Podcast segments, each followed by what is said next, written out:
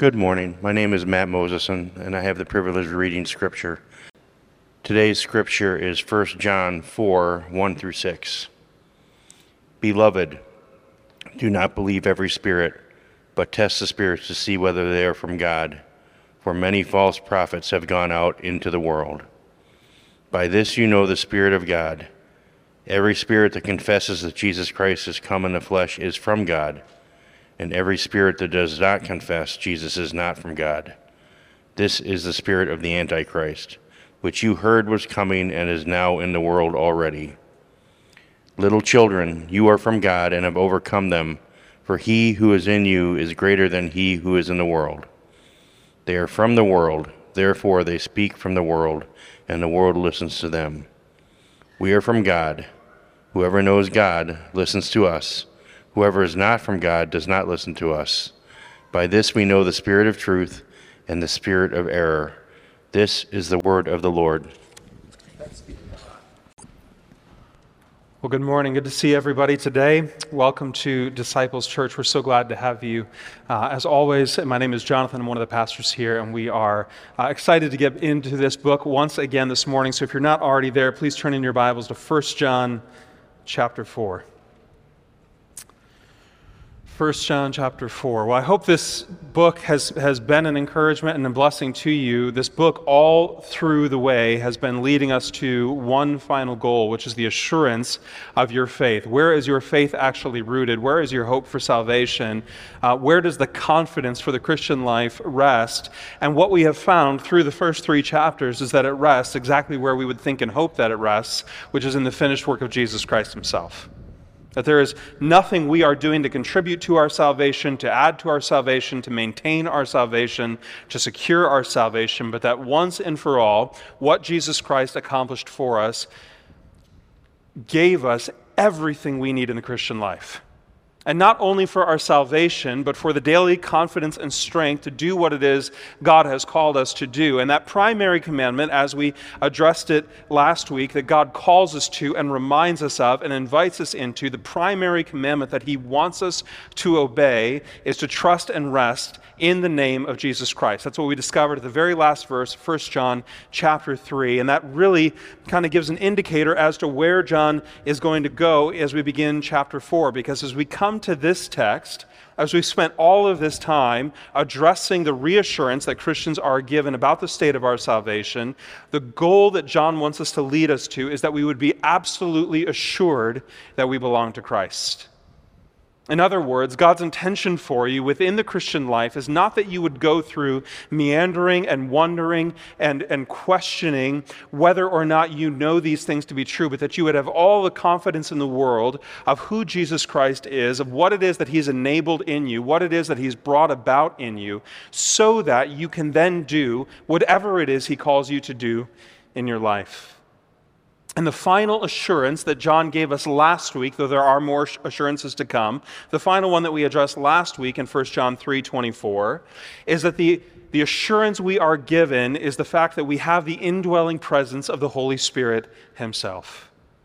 That the Holy Spirit actually gives testimony of your belonging to your soul that He is the person and the means by which you abide in God, and perhaps even more amazingly, as if that's possible, the confidence that God Himself abides in us.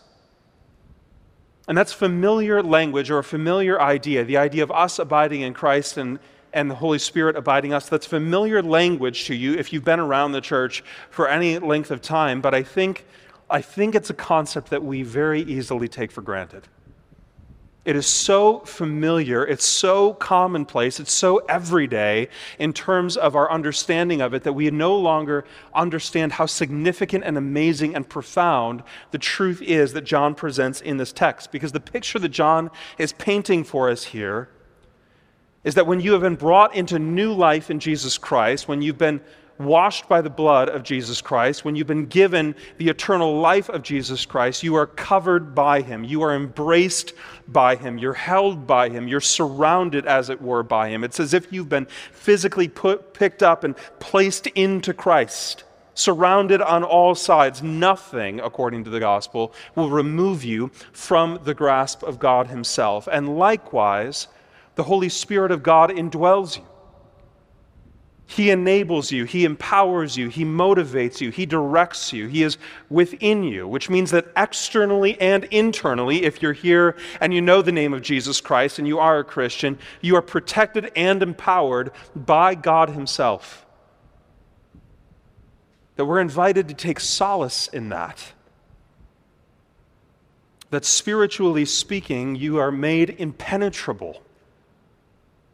That Satan cannot get at you that you cannot jump out of his hand, that you cannot fall away from him, that your confidence day in and day out is that you have been placed into Christ and God, through the Holy Spirit, has been placed into you. Impenetrable, meaning that as if somehow anything could get through Jesus Christ and get at you, what it would meet is Christ in you. And that in all of this, the invitation that we have is an utter confidence and assurance of who we have been made to be in Jesus Christ. And now, John wants to take a slightly different angle on this topic, which is that just as believers in Jesus Christ, who actually do have the Holy Spirit, and if you're here and a Christian, you have the Holy Spirit, that's part of the deal, it's part of what comes along with knowing Jesus Christ.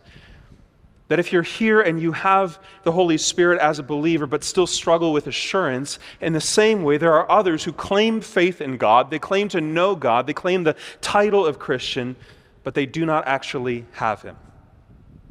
And so, in his effort to provide assurance to true believers and to correct false teaching, John is going to go after what motivated these Gnostics, these people who claimed that there was something external, outside of the Bible, outside of God's work, some sort of additional knowledge that you need, an additional gift that you do not yet possess, by which you could actually know God. And he wants to go after that idea in this text. And here's how he begins in chapter 4, verse 1. He says, Beloved, do not believe every spirit, but test the spirits to see whether they are from God, for many false prophets have gone out into the world.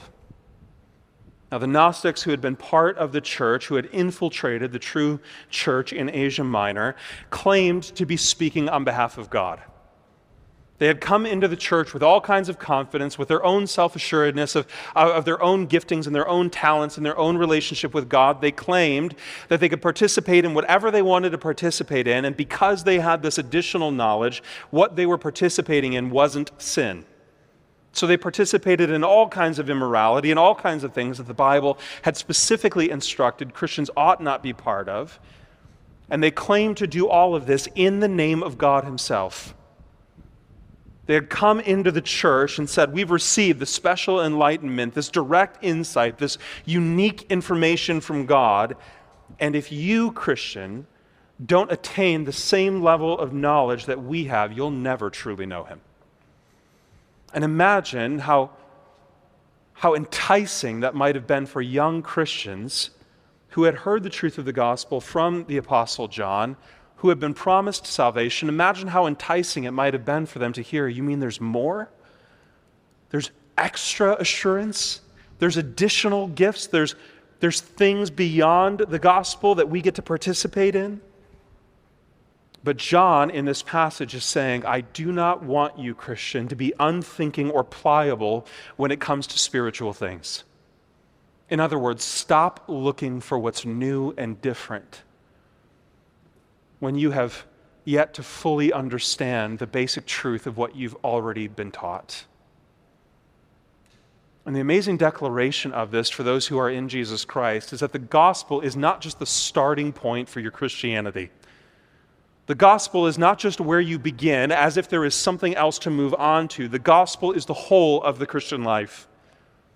That in the true gospel, which is Jesus Christ, the Son of God, the Messiah that was promised in the Old Testament and delivered in Jesus Christ in the New Testament, that in the promise of the gospel, through the death and life and resurrection of Jesus Christ, you have everything you need already. You are lacking nothing. That the grace of God is something that cannot be explored to its depths, it's an ocean. It's something we will experience and dive into for an eternity. And so, what John is going after in this text is he's saying when someone claims to be speaking on behalf of God, don't allow their mere claim to inform the way that you receive that information. You need to test what's being said to determine if it's actually from God or not. And John, in this critique, goes so far as to call these Gnostics false prophets. A false prophets conjures up all kinds of ideas in our mind as to what that actually means. And so, in order to understand why John is choosing this label for these people, we need to understand what the Bible means when it talks about prophecy. Because when we hear the word prophecy, particularly in our modern context, immediately what our mind goes to is the idea of foretelling being able to see the future, understand the future, receive a dream that gives us information about the future. And certainly in the Bible, we find examples of that sort of prophecy all over the place. The Spirit of God moving in particular people at particular times to reveal things that were going to happen. We think of individuals like Daniel or Joseph in the Old Testament who interpreted dreams of people like the Pharaohs or Nebuchadnezzar. And through those dreams, it was revealed to them what was going to happen in those kingdoms. Or think of the Apostle John himself, who wrote this text, who experienced the revelation of the Holy Spirit and wrote the book that's by the same name, Revelation, that the Holy Spirit of God had revealed things to him that were yet to happen. But the other form of prophecy that we find in Scripture is much more common, especially in the New Testament, and that form is simply forthtelling. So you've got foretelling, predicting the future, being able to see what's going to happen through the revelation of the Spirit of God. And then you have forthtelling, which is just a proclamation of the truth of God's Word. It's what happens in evangelism, it's what happens in preaching, it's what happens in conversations between brothers and sisters in Christ, where they remind each other of the goodness and the confidence and the grace that we have through the gospel of Scripture. It's speaking out and declaring true things on behalf of God. And that's the sort of prophecy that you see referenced, for instance, in 1 Corinthians chapter 14, when the church gathered and some would give a message of prophecy. They were declaring what is true for the encouragement of the body. That is the sort of prophecy that these Gnostics claimed to be participating in. But the problem, according to John, is that what the Gnostics were saying did not actually come from God. They were promoting a message that served their own ends and glorified themselves and were simply attaching the name of God to it. And the book of Jeremiah gives a warning about hearing people like this. Jeremiah chapter 23, verse 16 God says it this way through the prophet says the Lord of hosts, do not listen to the words of false prophets who prophesy to you. They are teaching you worthless things and are leading you into futility. They speak a vision of their own mind and imagination and not truth from the mouth of the Lord. In other words, if somebody is saying something that advances their own cause and does not align with Scripture, you can be confident that it is not true, that it is not from the Holy Spirit of God, that it does not line up with what God would have you know. And what John is saying is that by virtue of what these Gnostics were doing, they were essentially violating the explicit instruction of God's word itself. Because to claim that God is communicating something to his people that A, does not actually come from God, and B, does not align with the word of God, is the essence of what it means to take the Lord's name in vain.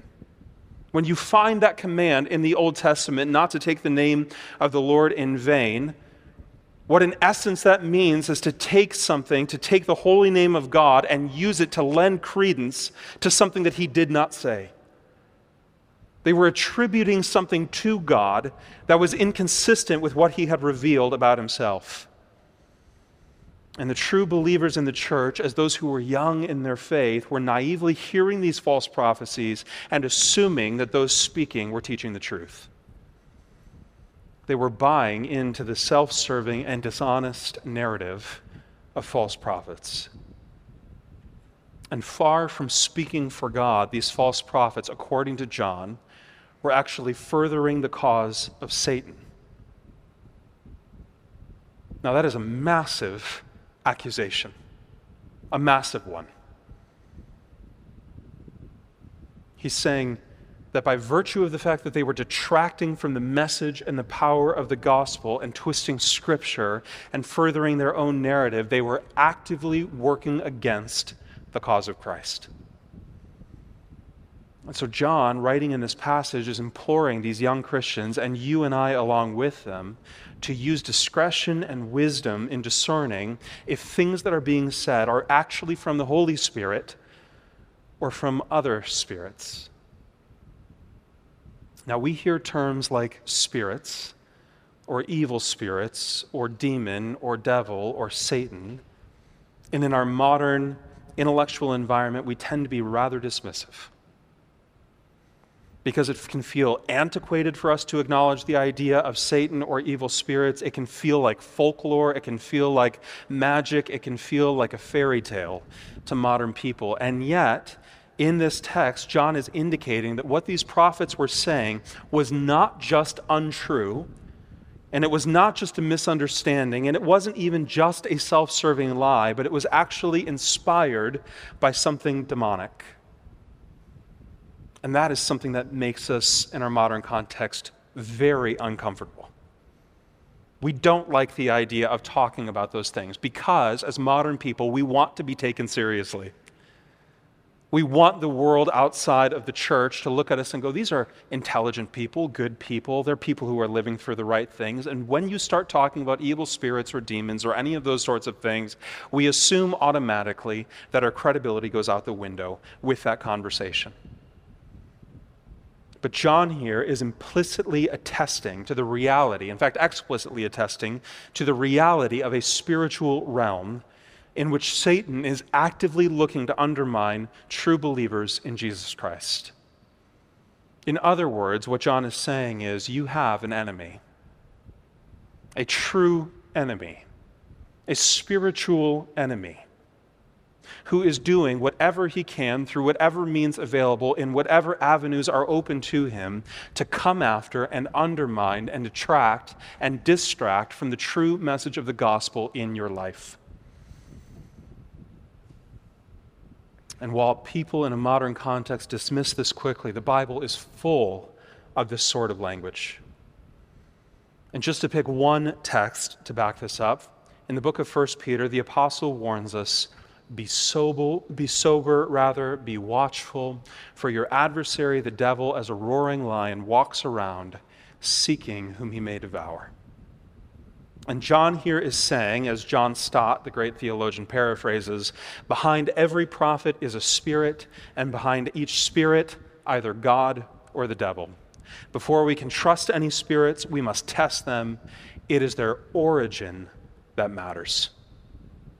And the reason that that's an important distinction to make is because oftentimes when, when someone is speaking something and declaring something as true, what they have to say inherently may not feel objectionable. There are all kinds of messages that are given in the name of God that feel good to us, that sound consistent to us, that, that sound right in some version of our broken humanity, but do not line up with what God actually says. And in fact, undermine the means of the gospel in our life.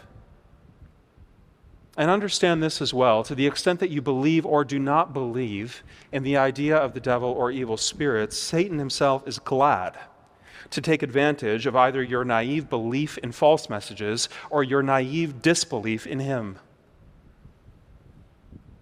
And he'll do that in order to distract and deceive you into embracing things that sound good and promising and pleasing, but ultimately lead to destruction. So, the obvious question then is this How do we know what is from the Holy Spirit and what has been inspired by other spirits? Well, John gives us the answer in verse 2. By this you know the Spirit of God. Every spirit that confesses that Jesus Christ has come in the flesh is from God, and every spirit that does not confess Jesus is not from God.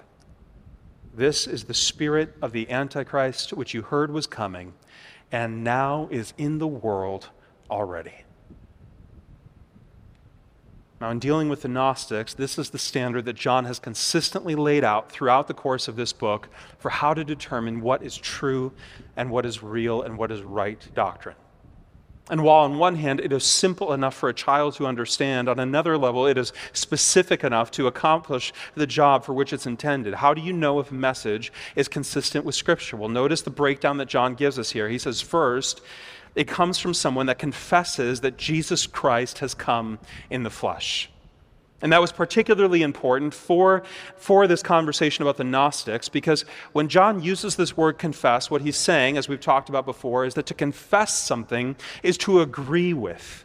It's to agree with what God Himself has declared. Not just in word, but in the actual posture of your heart, that your attitude, your mentality, your worldview, the affections of your heart are going, God, I want to agree with whatever it is that you say is true. And so I'm going to confess, I'm going to believe, I'm going to agree with only what you declare is true. And in order for a message to be identifiable as consistent with the Word of God Himself, the deliverer must first confess that Jesus is the Christ, which is the in- implicit instruction of this verse. It means that Jesus is the Messiah, the promised one of God. And if you remember back to the introduction of our series, one of the things that we talked about in regards to these, what these Gnostics believed is that Jesus himself wasn't the Christ. He wasn't Jesus the Messiah, but they claimed that Jesus was just a very good man. A man so good and so righteous that the Messiah, this spirit being, descended on Jesus, chose him as an earthly vessel, and then before the death of Jesus Christ, left him and so, what John is saying is if you believe that Jesus is anything other than the Christ, if he is anyone other than the Messiah, the promised one of God, God in the flesh, if you view Jesus as anything else other than that, understand that you have bought in to false teaching.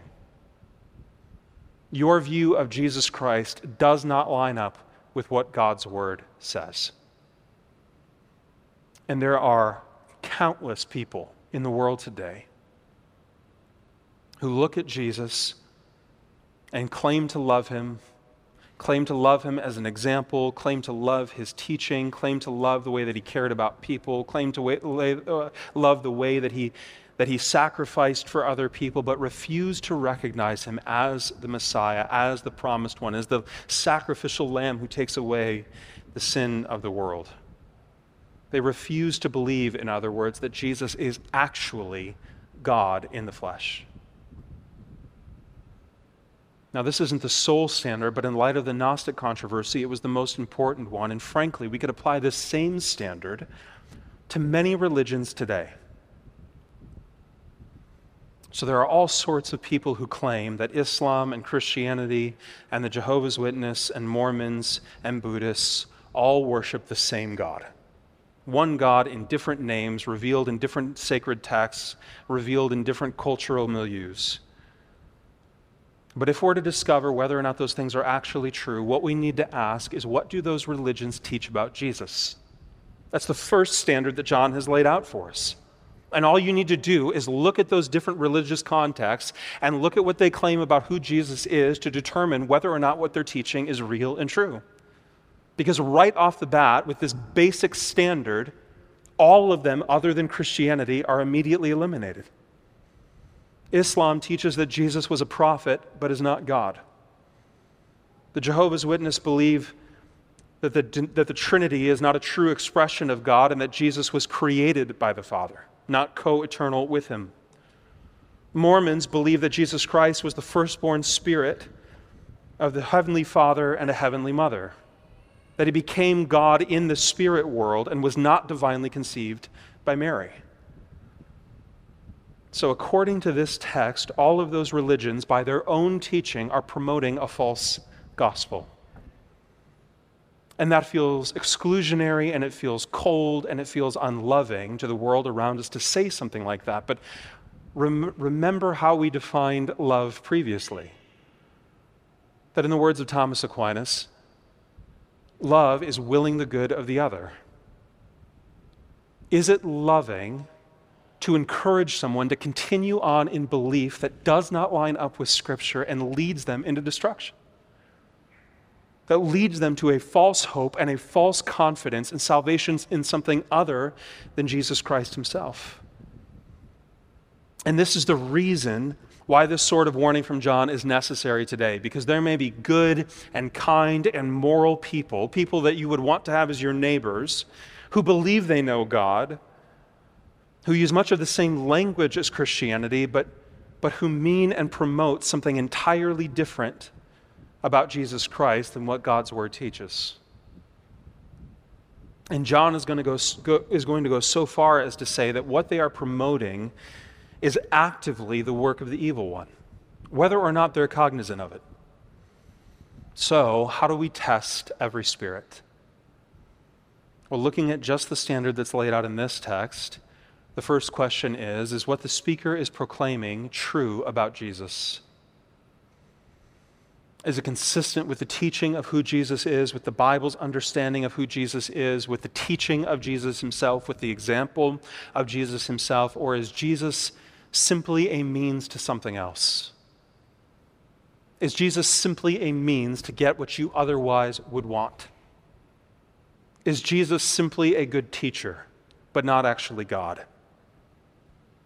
Is Jesus a spiritual being, but not actually God? And second, is what's being said in teaching consistent with God's word? So, maybe the most obvious example of this in all of Scripture comes in Acts chapter 17 when Paul is addressing the church in his, in his preaching, and he specifically calls out one group of believers. He says, I went and I preached the gospel to all of these different people, but there was this one group of people, they were known as the Bereans, who are more noble, according to Acts 17, verse 11, were more noble than those in Thessalonica. And why were they more noble? Why was their life more admirable, according to Paul? Because they received the word with all eagerness. In other words, they listened to what Paul had to say, but then they examined the scriptures daily to see if these things were so. In other words, they didn't just listen to a message and go, well, that sounds good to me, or that sounds true to me, or that sounds real to me, or that sits right with me. No, they listened eagerly to the message. They clung on the words that Paul was preaching, but then they opened up the Word of God to say, is this consistent with what God has revealed to us already? And the hope and the expectation for everyone who claims the name of Jesus Christ is not that you would just cling to the words of a mere individual who can be wrong who can be mistaken, and who can even, according to this text, be driven by something other than a love for the gospel, but rather that you would open the Word of God for yourself and through the Holy Spirit of God that indwells you, discern whether those things are true and right. In other words, there's an individual responsibility. And as great as that individual responsibility is, God has not left you alone in it to figure it out. He's given you His word, incorruptible, perfect, un- inerrant. And He's given you the Spirit within you to reveal things to, to you, to, to show you truth, to lead you to Christ, to reveal error. And it's why we as Christians need to know what we believe. It's why we're ultimately dependent on the Bible alone as our rule of faith and practice. And so John continues in verse 4 with this Little children, just again, that fatherly affection from John for these people. Little children, you are from God, and you have overcome them. Those are the evil spirits that he referenced earlier and the Gnostic teachers. You have overcome them, for he who is in you is greater than he who is in the world. And in adding this comment, John is addressing in this passage the two most common errors people make about the devil, which are described very effectively by C.S. Lewis in his book, The Screwtape Letters, where Lewis said this There are two equal and opposite errors into which humanity can fall about the devils. One is to disbelieve in their existence, the other is to believe and to feel an excessive and unhealthy interest in them. They themselves, the devils he's speaking about here, are equally pleased by both errors and hail a materialist or a magician with the same delight. And Lewis's ability to turn a phrase there is just so helpful because what he's saying is this it doesn't matter if you disbelieve in the spiritual realm entirely as it pertains to the devil or evil spirits, a materialist, in other words, or whether you are so whether you have so dived into that world that you would consider yourself a magician that you're personally into witchcraft. He says either way the devil is happy because he can do his work in those moments in other words, John wants us to be aware that the devil is active today in trying to distract and dissuade people from the truth of God's word. But I want you to notice the confidence that John gives here, because again, to the extent that you understand these things, this notion can be scary. But John, through the inspiration of the Holy Spirit and God Himself, does not want you to live in fear or to try to see the devil behind every bush we are to recognize the fact that Satan is working in the world today while remembering that Jesus has already won the victory over him. We sang about that this morning together. The victory has already been won. That though the devil is active, he is absolutely limited. God and the devil, contrary to the way it is popularly displayed, are not equal and opposite forces. There is no equality between them. And if you want to see this demonstrated, all you need to do is read the book of Job, where though the devil interacts in the life of Job and comes in and creates all kinds of mayhem in an attempt to get him to deny God, what does he first have to do? He has to go beg and ask permission. And what John wants you and I to understand is that while the devil is real and is actively working to undermine truth in our lives and in the lives of those around us, he is absolutely limited. And the one who dwells inside you, if you're a believer in Jesus Christ and have the Holy Spirit indwelling you, the one who lives and dwells and abides in you is more powerful than anything else in the world, the devil included. But there is no fear for the Christian in this there is absolute confidence, absolute assurance.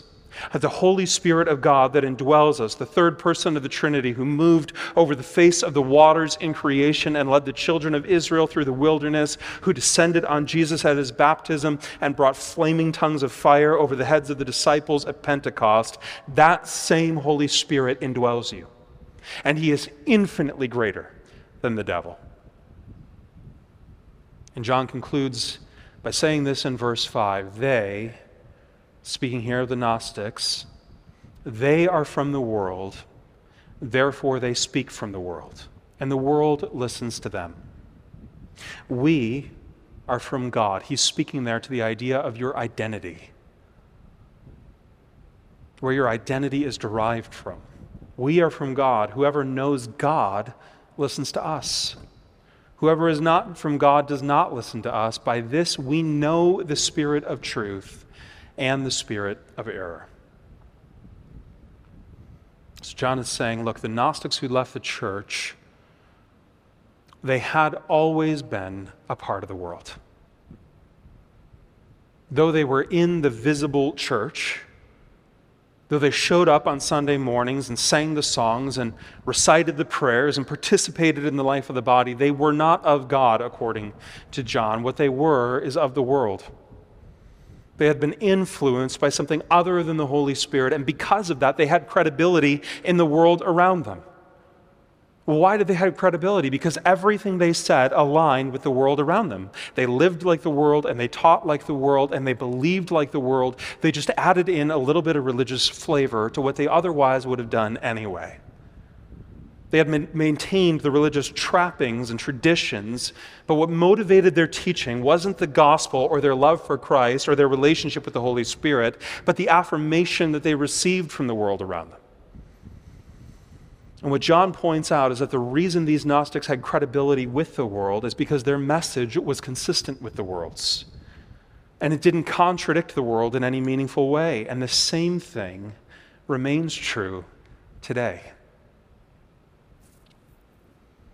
Because there are whole denominations, churches, and whole denominations that formerly believed and preached and taught and embraced a true gospel understanding, who have since abandoned the gospel and embraced a philosophy that is indistinguishable from the humanism that surrounds them. Their view of the world, listen to this, their view of the world has shaped their understanding of God rather than their understanding of God shaping their view of the world.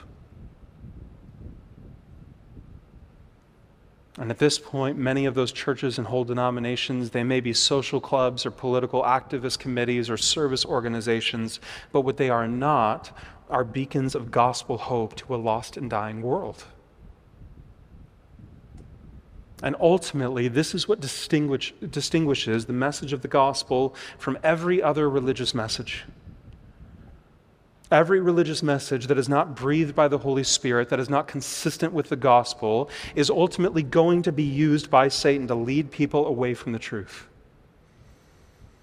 So, those ideas and philosophies, says John, should not mark us as Christians because we have nothing to do with them by our very nature, we are from God, meaning we've been given new life. We've been born again. We're part of a new family, a new community. A new identity has been granted to us. Our identity now is in Christ. God is our Father. The Holy Spirit indwells us. And so when truth is spoken and shared and proclaimed, the Holy Spirit who indwells you confirms that truth in your soul. And to the extent that we wonder if what we're hearing is true, we search out the scripture to see what they say. And so, the confidence that we have now in proclaiming the truth of the gospel is that those who are going to respond are exactly those in whom God is moving. Did you catch that in what John just said? Those who are going to listen to the true message of the gospel are those who are ultimately are connected to us through the blood of Jesus Christ. Which means that the pressure and the burden of changing the hearts and minds of others has been removed from us that God's expectation is not that you, through your own winsomeness and your own ability and your own skill set and your own talents and argumentation, are going to be able to talk people or convince people into Christianity, but rather through the simple proclamation of the gospel message, you can, be, you can rest assured that the Holy Spirit is going to do the work in people's lives that only He can do. And to the extent that you don't see somebody responding, as heartbreaking as that may be, you can rest absolutely confident in the goodness and the grace of God to move in their lives in ways that you may or may not be able to see until their last breath. Rest assured that according to Genesis chapter 18, the judge of all the earth will do right. Your only call, brother and sister, is to hold fast to the truth, to proclaim the gospel, and to trust God with the results. So test what you hear. See whether it lines up with Scripture. See if Jesus Christ is glorified and made, made much of in it, or if ultimately what somebody is presenting is for their own benefit or to lift man even higher in place of God. Proclaim the goodness of the gospel and trust Him to do what only He can do. Let's pray together. Lord Jesus, we thank you that we can rest confident in your word, that your word stands the test of time. The word that we hold today is inerrant that we can believe what you say because you are a God who always keeps his promises. And that one of those promises is that you who began a good work in us would be faithful to bring it to completion. So we thank you that the burden has been lifted, that you and you alone do the work, that there's nothing we can do to save ourselves, there's nothing we can do to maintain our own salvation or to secure our own spot. But at the very same moment, we can be infinitely assured because Jesus Christ did the work on our behalf that only you could do, and he did it perfectly. So now, God, cause us to be wise and to be discerning as we hear people speak. Help us to identify what is true and what lines up with Scripture and what does not. And help us to boldly proclaim the truth of the gospel, believing and knowing that only through the grace of Jesus Christ can we stand before you in righteousness and acceptance. Help us to trust you to do what only you are able to do. And it's in the name of Jesus we pray. Amen.